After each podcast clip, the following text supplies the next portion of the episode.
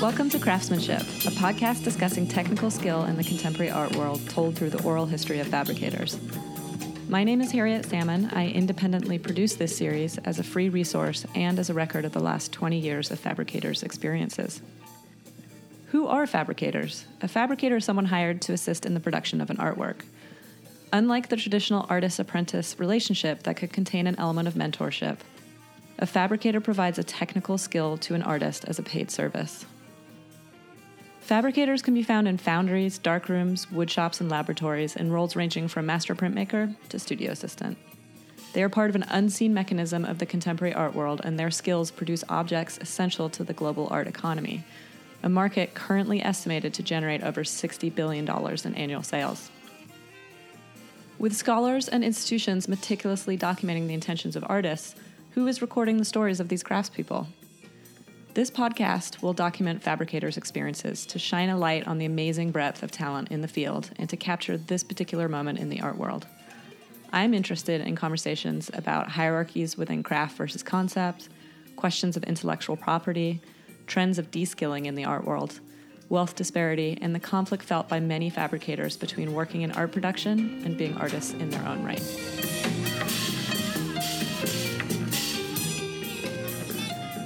Today's episode is a little different than our normal format.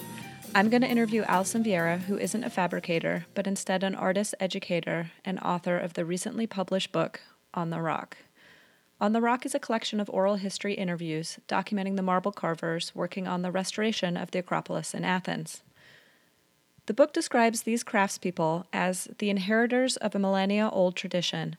Few carvers exist today, fewer pass the Acropolis entrance exams. Their work is a highly technical amalgam of past and present, yet, what these master marble carvers do and how they do it has been undocumented until now.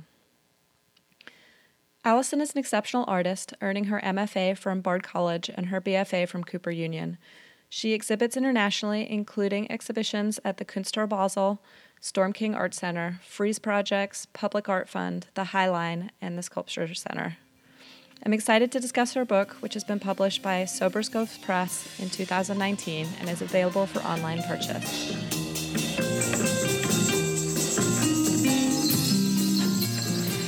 So, On the Rock is a book of interviews that I conducted in 2016 in Athens. Um, and the interviews are with the master marble carvers who are, are or were working on the ongoing um, restoration of the buildings on the Acropolis. And uh, I mean, that's sort of the premise of it. The interviews are edited like monologues as opposed to like dialogues because I really wanted the these sort of these master crafts people's voices to be able to communicate without my, without me inserting myself in it. Um, my goal when I was interviewing them was just to like keep them talking, Mm-hmm. basically, um, and just ask the next question and the You're next prompting question. them. Yeah, just keep just keep prompting them to tell me more, tell me more, tell me Yeah. more. Um, that was really like my only function. What What was your interest in talking to them? Like, what did you want them to tell you? Well, you know, I've always, um, ever since I was a kid, I've been really interested in the ancient world. You know, when I was a child, it was like interested in mythology and archaeology and paleontology and all of that sort of thing. But then as an adult, um, I don't know, I sort of fell in love with Athens as a city, a contemporary city, when I first visited there in 2007. But part of what drew me to it as a contemporary city was that it was this contemporary city sort of floating on the top of like 7,000 years of other cities. you know, and so there was this like exposure, physical exposure of time Uh-huh. that's really rare. And You the know, Acropolis is kind of the ultimate symbol of that. Um, I mean, it's it's. I would say it's the most prominent Yeah. symbol, and of course that build those buildings themselves um, are already sort of time amalgams because of the uh, number of different iterations that they've been through over thousands of years. But so because of that, I kept on like revisiting Mm-hmm. Athens, literally. I mean, not not not in my mind or not figuratively, but On a plane. on a plane, you know, and going there, and and um, and traveling all around Greece and going to different sites there and, and from different eras. But always, every time I went, I would always go up to the Acropolis. And with each successive trip, and we're talking like about five trips or something, um, and I'd go up several times each trip, I found myself increasingly watching the workers who were rebuilding this building um, these these buildings. Mainly at that point, you know, we're talking like first trip there, 2007 up to now. Yeah. Um, the buildings they were working on are the Parthenon and the Propylaia. The Propylaia project is done now, but the Parthenon project is continuing. And those are two buildings on the outcropping. Yeah, of those are yeah. two. bu- So the Propylaia is the entrance. That's like the ramps that you walk up to get in there. You go up even as a tourist through there, and then through this sort of colonnade with little side buildings. So that's the Propylaia. Okay. It's sort of like the entrance and the framing device for the layout of all the buildings on the Acropolis. It's also part of the Periclean building project, right? So we're talking like 430 ish BC um, after the Persian War, etc. Um, you know, old old temples are destroyed up there, burned by the Persians. I think could be getting my facts slightly wrong. There was a lot of conflict. we'll fact check that. But um, anyway, as like a huge sort of um, civic show of power in a way. Um, Pericles, is a sort of powerful general, uh, the victorious general, went upon we uh, set out on to do this building project on the Acropolis and rebuild a bunch of fabulous temples and buildings. The Okay. And the Parthenon, as we know it, the Parthenon that we think of as the Parthenon today, being those buildings. So when you were visiting, you could see people kind of um, restoring or reconstructing parts of those buildings. Yeah, absolutely. Like contemporary people carving stone, um, literally with like Yeah. air compressors and chisels, or hands and chisels, or saws. Um, the Parthenon was and is. Well, it always changes which which side of the Parthenon is, is currently under reconstruction, but um, it'll be completely under scaffolding. So you'll have these like beautiful bare bones, gorgeous columns but they're encased in this like crystalline superstructure, this like geometric superstructure of scaffolding with workers climbing all over it and like fluting new sections of the columns. Yeah. So you're stuck in this like crazy time loop where you can't help but think about the original construction, but you're watching the sort of reconstruction Uh-huh. and they're using the Being tools like, how that- did they do it? How are you doing it? Right. And you're watching them like use the tools that you use in your studio Mm-hmm. sometimes and you know and, and it, it's it's really exciting. So you just started talking to them, or No, that was terrifying. No, I did not want to interrupt their work. I just gawked Uh-huh. for like many years. Took a ton of photos, recorded some sort of like tentative video.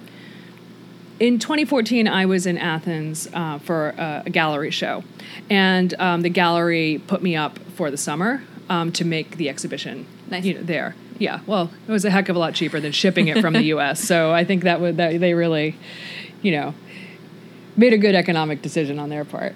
Um, so yeah, so I lived in Athens for the summer. I guess it was about two or three months for the summer of 2014.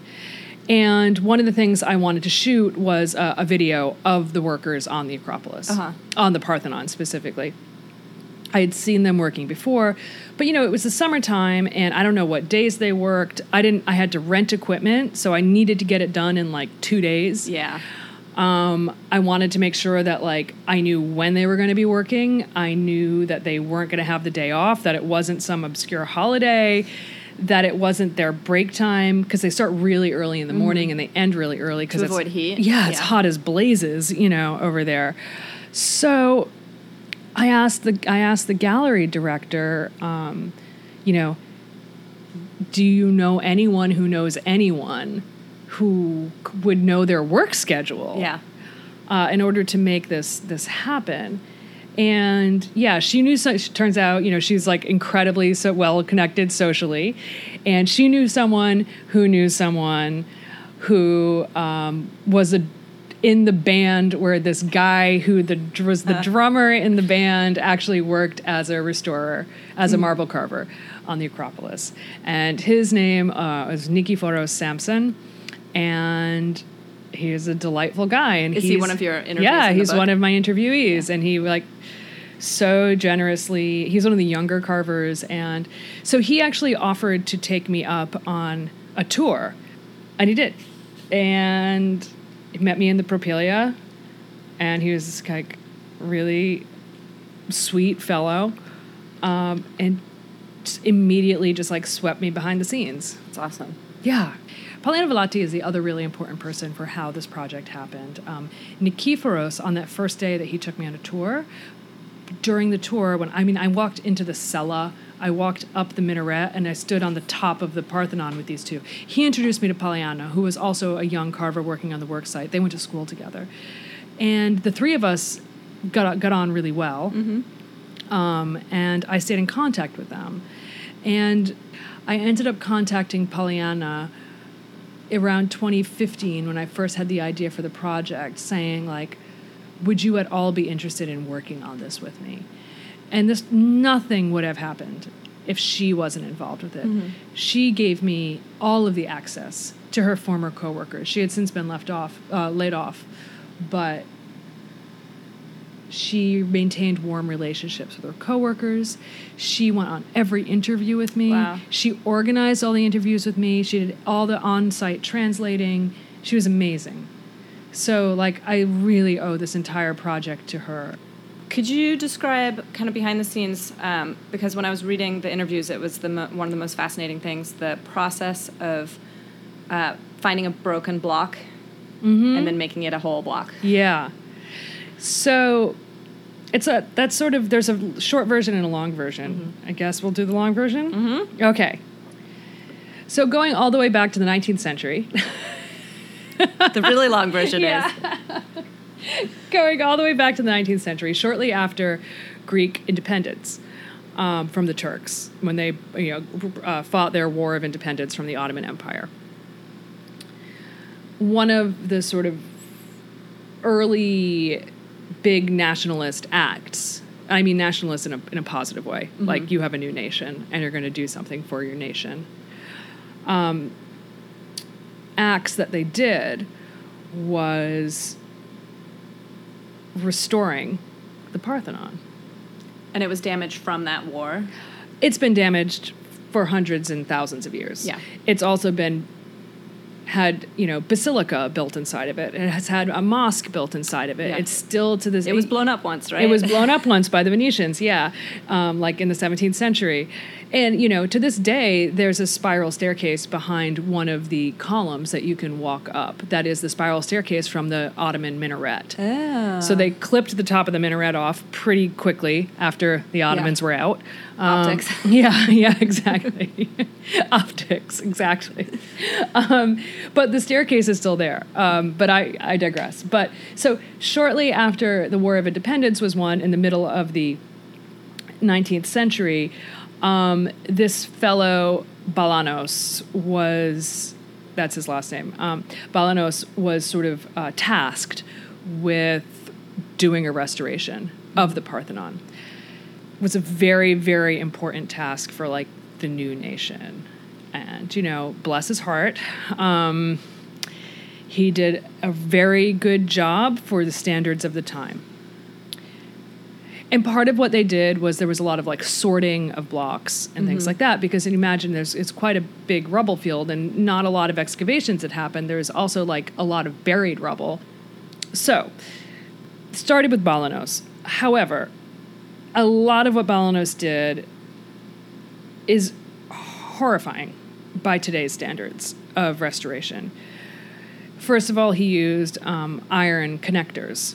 So, pretty quickly, as we know, iron oxidizes and it um, expands. And it has a different expansion and contraction rate than the marble. So, not only was it uh, um, oxidizing and rusting, and expanding, but the temperature expansion, expansion and contraction as temperature shift were different was different than the marble, and so therefore really cracked the marble quite seriously and almost crumbled. So it did more damage more damage. fixing. Yes, much more.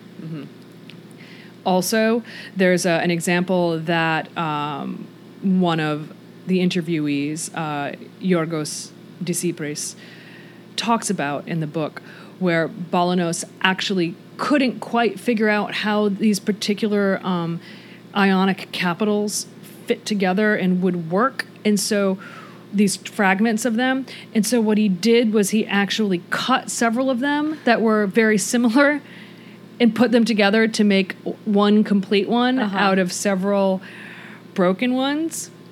Again, Not great. not great, quite bad. um, so so there was that. So the Balanos restoration. So so much of what the people are doing today is actually undoing and fixing all the damage that Balanos did. Okay. Okay, so this new phase of the restoration really started um, in the 80s and under the guidance of Manolis Korres, who is really the preeminent scholar and the sort of leader.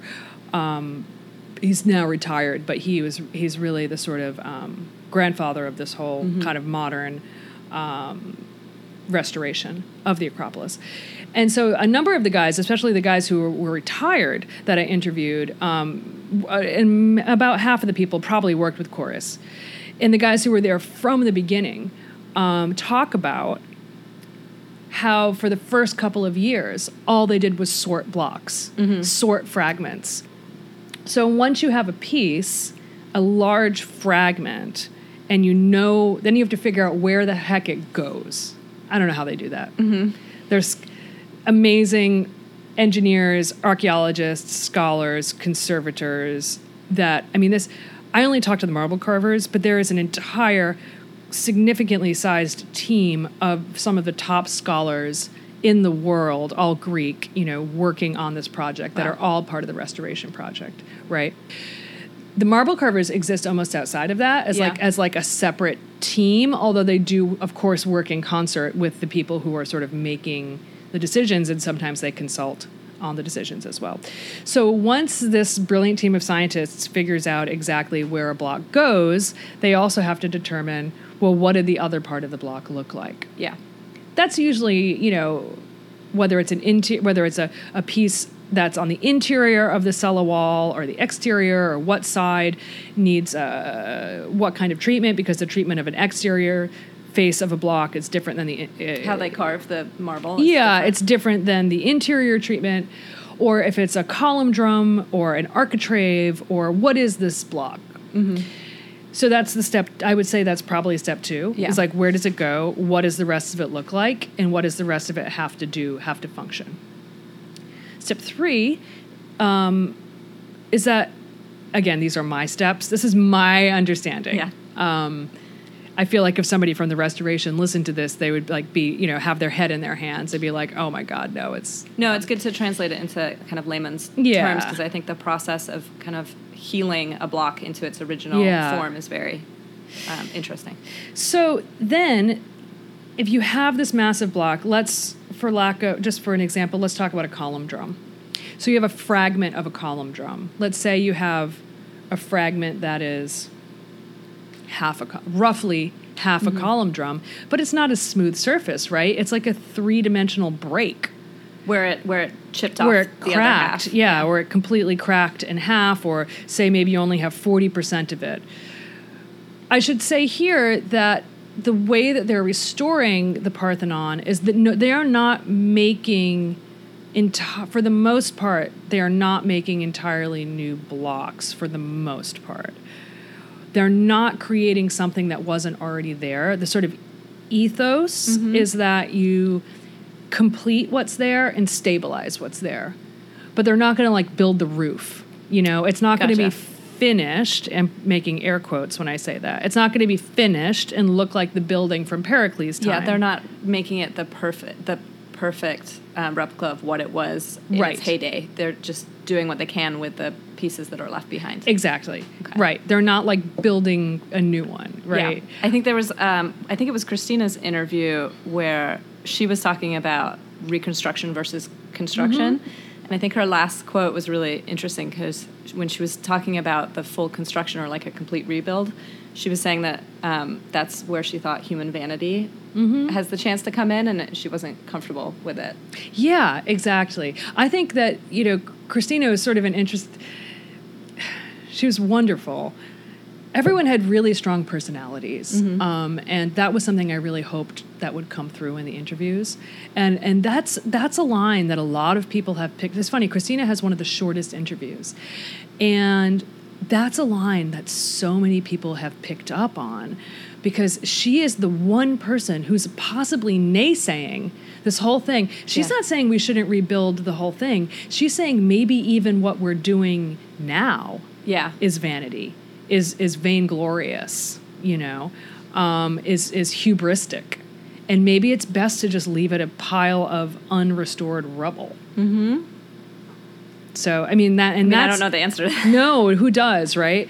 But um, then, and that's coming from somebody who's worked decades on Yeah. the project.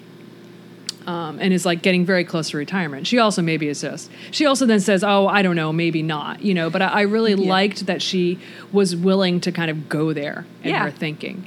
But on the other hand, um, and I'll get back to the how we construct the blocks later. But on the other hand, um, you have this lovely guy, um, Michalis uh, Janoulinos, who I'm actually going to be speaking with in Athens shortly. Um, who like his grandfather was a marble carver his father was a marble carver he's a marble carver it was his grandfather's dream that he work on the acropolis someday i mean this guy is like Yeah. fully in it and I remember, I think he was one of the first interviews I did. So I was really nervous. But I remember at one point, and I should say that Michalis doesn't really speak English. Um, most of the interviewees did not speak English. I could understand small parts of what he said, but at one point he exclaimed, Aya Acropoli, which means Saint Acropolis, you know. um, Yeah. and Reverence.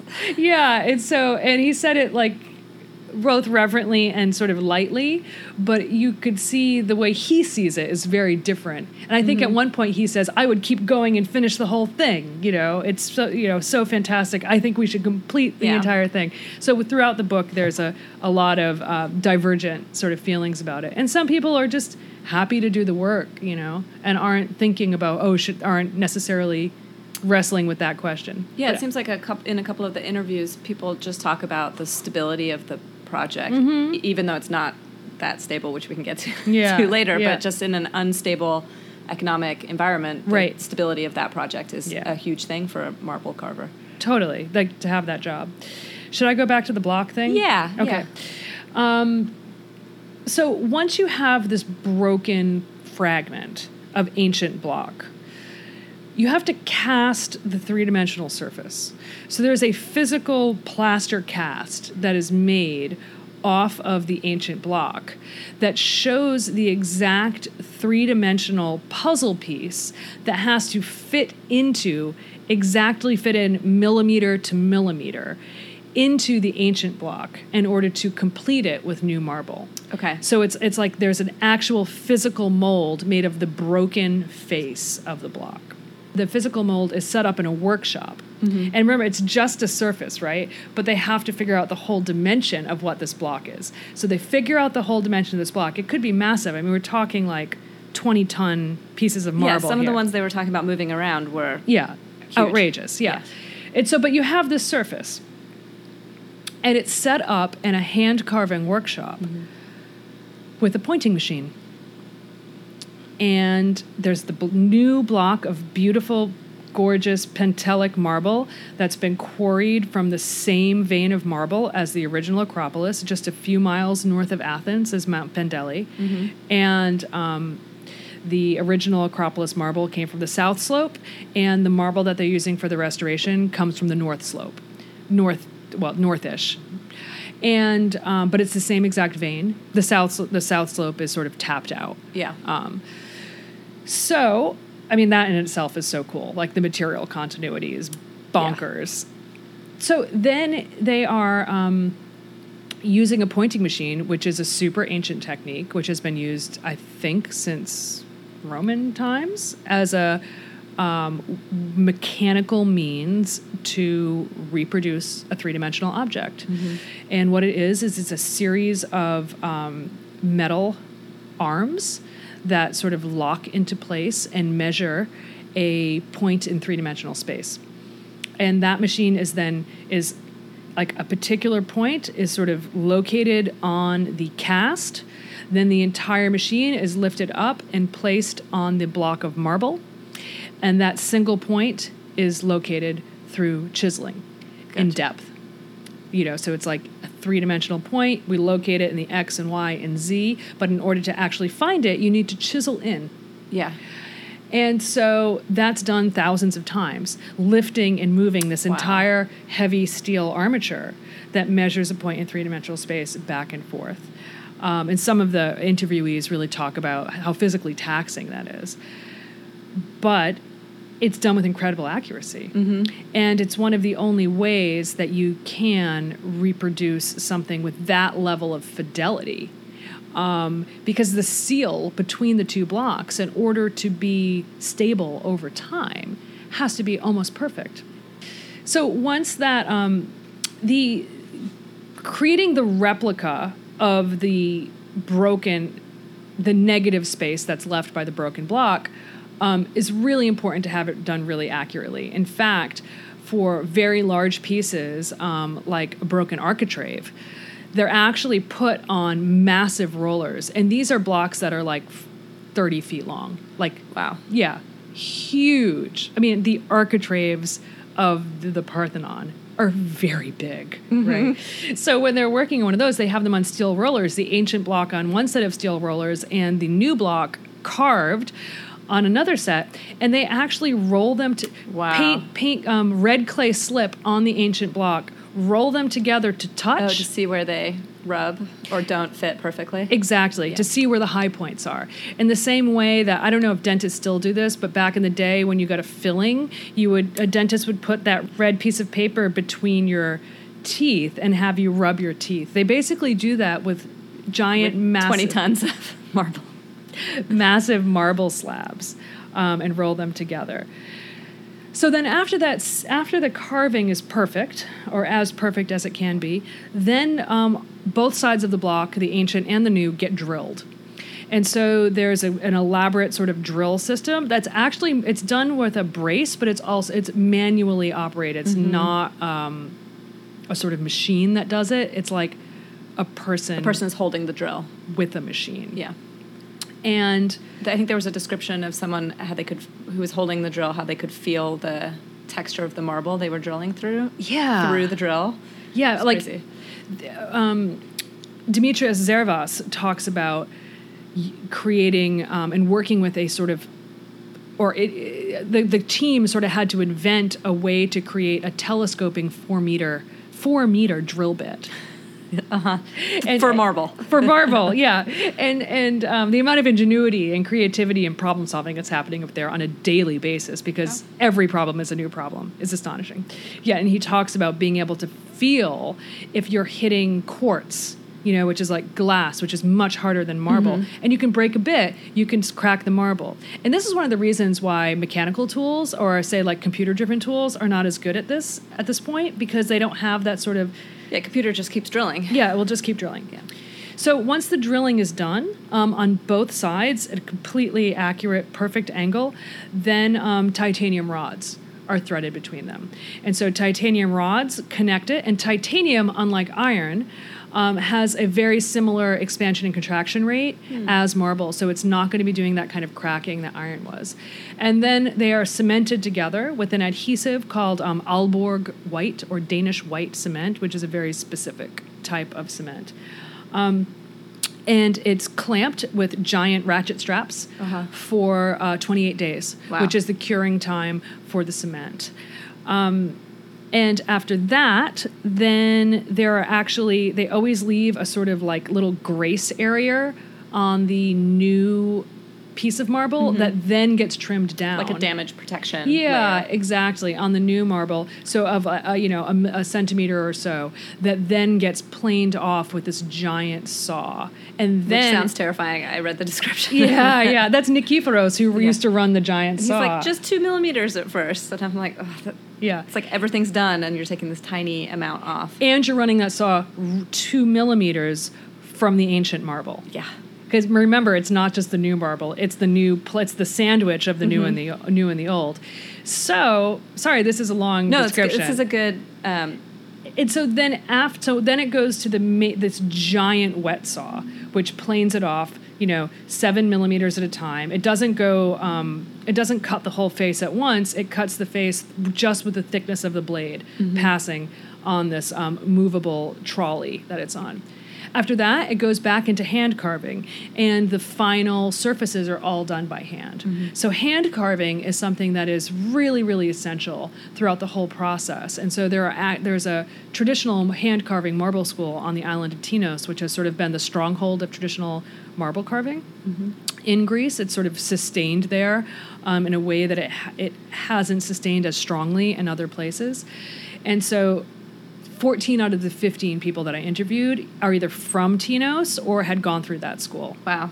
And then the block gets actually rigged up into place with like this incredible communication between Michalis. Michalis Genlinos is actually like the guy who does most of the sort of rigging and moving. He does mm-hmm. more of that than he does carving these days with these blocks because the seal between them has to be so geometrically perfect. Because remember, all of these buildings don't use mortar. Yeah, that's crazy. They're just held together with gravity and balance. Mm-hmm. So you can't have a bump. No, or like a oh. degree of an angle off at the bottom. So part of the whole process of the restoration is that in order to re- if you have a column that's mostly standing, mm-hmm. but the fifth block from the top is damaged, you need to figure out a way to fix the fifth block from the top. Yeah. And maybe the third block from the top is also cracked. So they're one of the things they're doing is they actually dismantled the entire like they dismantle a whole wall. Wow. Sometimes they actually, if the column was really quite good, they, they do tell a story about lifting an entire column at once just to move out a bottom block, which is crazy. Yeah, it sounded like it terrified Yeah. them in the description. yeah, even these guys who are like unflappable sounded completely terrified when they did this. So the engineering marvels that they were doing mm-hmm. there, these like unsung engineering marvels are happening every day. But one of the stories that that's told is this moment when they're dismantling a column for the very first time. I mean, this is a column that has actually stood, that had not been disturbed uh-huh. in 2,500 years. It survived the Romans, it survived the Venetians, it survived the Ottomans, and it survived Balanos. Mm-hmm. And earthquakes. and earthquakes, lots of earthquakes. Throw in some nature. Oh yeah, too. and the Persians. sun. Let's not forget about the mm-hmm. Persians or the Spartans, you know, and all of the ancient wars too. Yeah, and, and- the sun and water. and water and everything. Uh-huh. Of course, the surface is damaged, but the interior was strong. Um, but they wanted to, they needed to, for whatever reason, they needed to take it apart. So this is the first time in 2,500 years that a lot of these blocks have actually been separated from each other. And so, one of the stories that a, a number of people have told is this moment when two of these column drums are coming apart for the first time. And they smell wood. You can smell like a piney, That's crazy. cedary wood smell. And that's because um, the between the blocks, at the very center, there's a square peg, not very big, Mm-hmm. maybe. I mean, hon- honestly, don't know, but I think you know maybe ten inches square. Yeah. really d- couldn't tell you exactly, but not not so large. Made of wood. It's a two-part block, a two-part peg. One part goes in the bottom drum, one part goes in the top drum, and they're connected Um, that's called the bolos The peg or embolio. the two. Yeah, it's called the embol. Sorry, it's called the embolio, not the bolos. That's, it's called the embolio. Um, that's the name of the wooden structure Mm-hmm. that's between the column drums that sort of acts like a peg to hold them together. Inside of that is a second piece of wood that's a an actual peg, like a, a, a cylinder, Uh-huh. a dowel, called a polos. It hadn't deteriorated at all. Because it had no exposure to water, No- oxygen, or any. Nothing. Wow. It was completely sealed off from all elements for 2,500 years. That's crazy. It's crazy. Um, but it shows how incredibly precise the planing of the interior faces of the column drums were. Yeah, and they t- the carvers talk about how making a perfectly smooth surface is like the ultimate test of your carving skills. Mm-hmm. Yeah. They're tested on that at the school on Tinos. Yeah, they're tested in that in the school in Tinos, and there used to be an extremely rigorous test for entrance into the workforce. Um, not the work, the, the Parthenon crew, Uh-huh. the Acropolis restoration crew, and that was also part of it, naturally, because that's the thing you're going to be doing the most. That said, on the interior of the column drums, it's actually not a perfectly uniformly smooth surface, interestingly enough. Um, it's the exterior is very smooth. The, the so the the perimeter, the circumference for a certain amount, uh, a certain distance is very smooth and has an absolutely perfect seal. Say the first twenty percent is perfectly smooth. Gotcha. Perfect seal. But then between the embolio and that perimeter, it's actually a there's a slightly recessed rough carving. Huh. And that's also used um, for the, the blocks of the cella wall. And it has a really, really cool name. I don't know if they use this name to describe the way it's done on the column drums, but it is the na- this term is used to describe the way it's done on the interior surfaces of the cella blocks, mm-hmm. like the, the recta- rectangular blocks that make up the cella wall.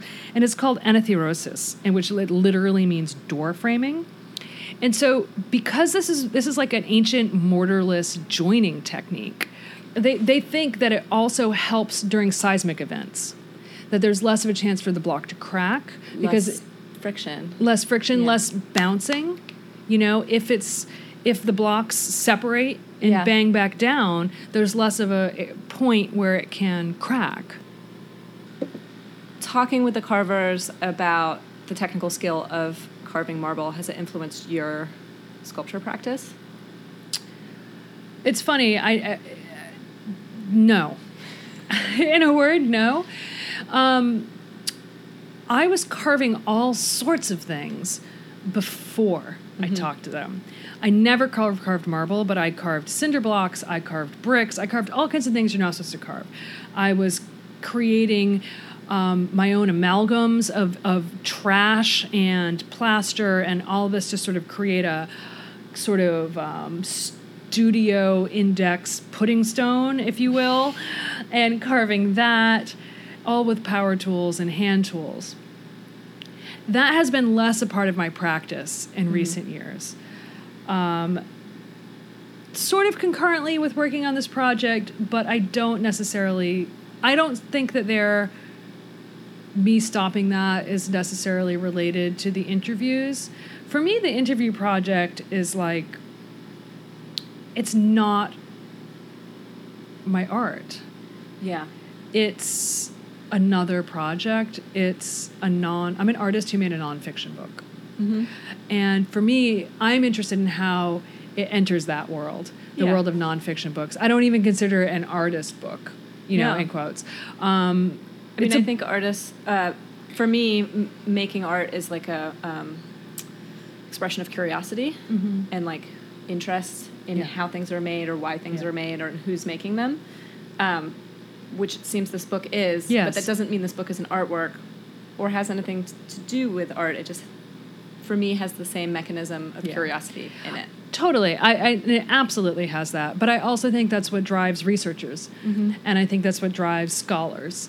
And I think that's what drives authors and what drives any sort of Yeah. curious person. It's not right? art specific. Right, exactly. And so I see it more uh, having a place in that sort of world. That said, I can't, you know, you can't deny how closely aligned it is with the interests that I explore in my studio, of course. Um, but for me, they're pretty separate. Yeah. The studio is about me. Good.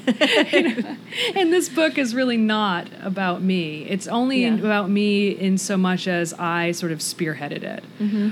um, which is one of the reasons why I edited myself out of the interviews. yeah. I, I didn't want to be the voice in conversation with them. Yeah. I didn't want to highlight myself there. I wrote a brief, you know, five page introduction or something, said my thank yous, and then I just want to let them talk. Yeah. I mean, it's amazing to hear them Thank you. talk about it. It's a great project. They're amazing. Um, what is your favorite tool? I ask everyone I interview. Oh my God. So my, my work right now is very sort of non-tool based, Mhm. Which is surprising, all things considered. But in terms of like my favorite tool, even though I haven't broken it out in like, I don't know, a couple years, Uh-huh. It still definite- favorite. definitely my angle grinder. Not the first person to say that. so powerful, so versatile. yeah. Uh, how can you not love an angle grinder? What kind do you have? DeWalt, obviously. Okay. Yeah. what kind do you have? The. Oh, fine. Obviously. um, is there is there a marble carving tool that you found to be the most like fascinating to watch or to hear about? oh, that's interesting. You know, one thing we haven't talked about is the chisels. Mm-hmm. Because there's like a whole system of like stepping down. Yeah. So I ended up using the Greek names for chisels because I felt like they were a lot more specific in the way that like a culture that has or a language whose culture has a deep history with something has better words for it. Mm-hmm. Um, I would say that the chisels or like the marble carving tool that I was most interested in, just because our access to the type of chisels that they have here, first of all, they're not commercially produced in general.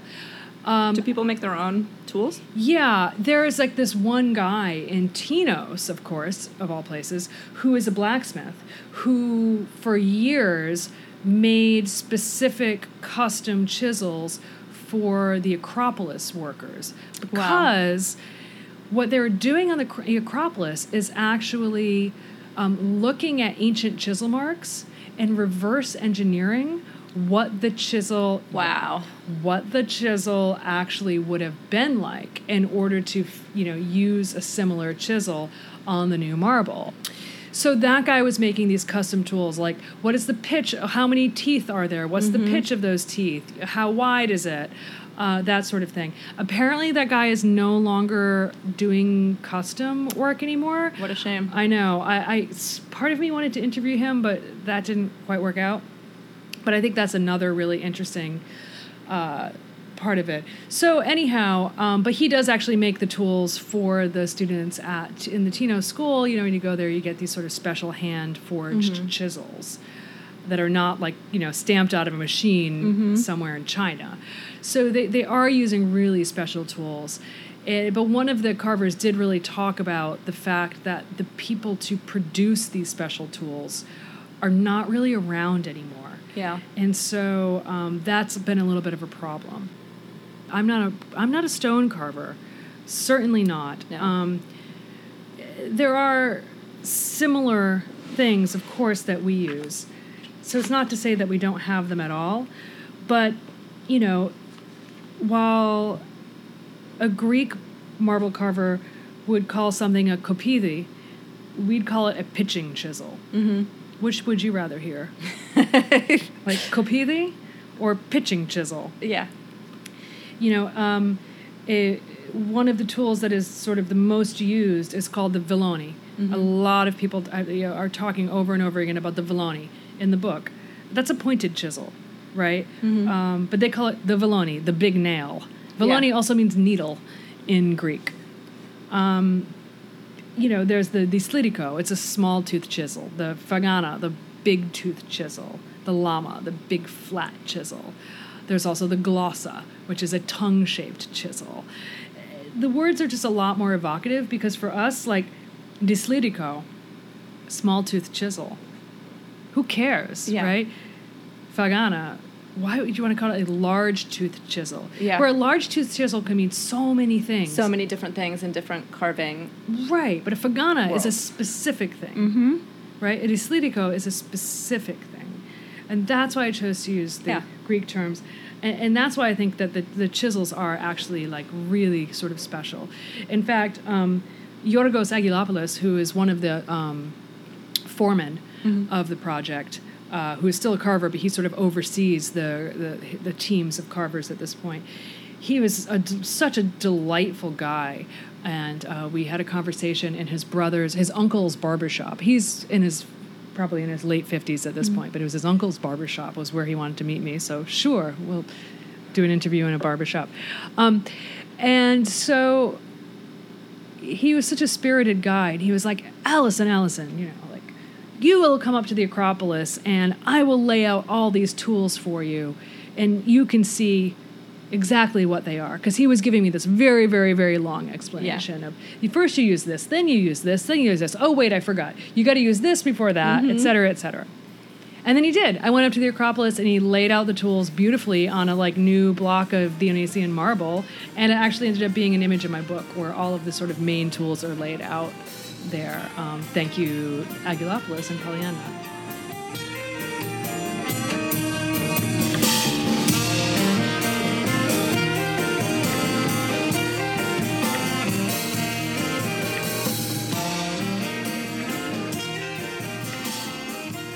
Thank you so much, Allison, for discussing your experiences researching and writing on the rock. Listeners can purchase it online. It's published by Soberscove and distributed by DAP Art Book. A final credit to the Bryce Arizlabagia Quintet for our lovely theme song titled Mount Fuji.